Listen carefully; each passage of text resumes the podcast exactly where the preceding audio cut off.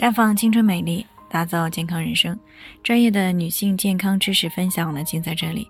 亲爱的朋友们，大家好。首先呢，还是先分享一下我们的联络方式，大家可以在我们最常用的聊天软件当中搜索 PK400-0606-568， 关注以后呢，回复自测，进行健康自测，可以更有针对性的了解自己的健康状况。接下来呢，开始我们今天的健康主题：子宫内膜过度增生，为什么好了又复发？昨天呢，有听众过来咨询，说自己37岁了，之前呢有过子宫内膜过度增生的情况，后来呢调理好了，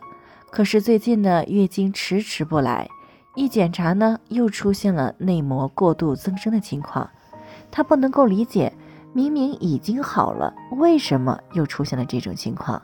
其实呢，在卵巢分泌的雌孕激素的作用下呢，子宫内膜会增生增厚，为受精卵的着床而做准备。那么当没有受精卵形成的时候呢，内膜就会脱落，形成月经，然后呢为下次可能的着床做准备，而继续的增生变厚。那这种规律的周期性的子宫内膜增生属于正常的生理过程，但是如果当体内因为炎症、内分泌紊乱或者是外来激素的刺激之时呢，会让子宫内膜失去规律的生长，一直呢处于一个生长状态，那这样呢便会破坏了子宫内膜内部的平衡状态，那会表现出来功能性的子宫出血的情况，比如说月经不调、不规则的出血啊、少经或者是闭经后又出血不止等等。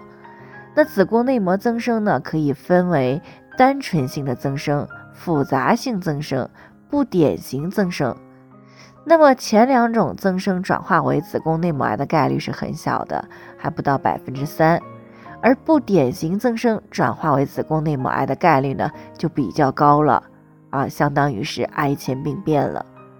所以呢，一旦遇到了子宫内膜增生这种情况的时候呢，是一定要引起来重视的。那么你可以通过做诊刮手术送了病理检查来确定是单纯性的子宫内膜增生还是出现了不典型增生的情况，然后呢再针对的进行干预和处理。那么绝大多数的单纯性子宫内膜的增生呢，重在调理，但是内膜增生并不是因为子宫内膜本身引发的问题，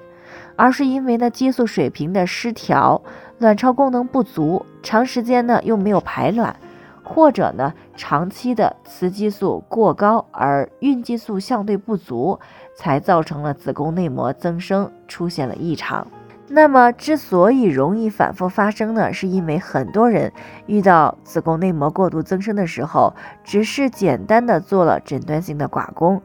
并没有针对更深层次的内分泌失调来进行调理就像割韭菜是一样的，韭菜割了留着根还是会长出韭菜来就是一茬又一茬的。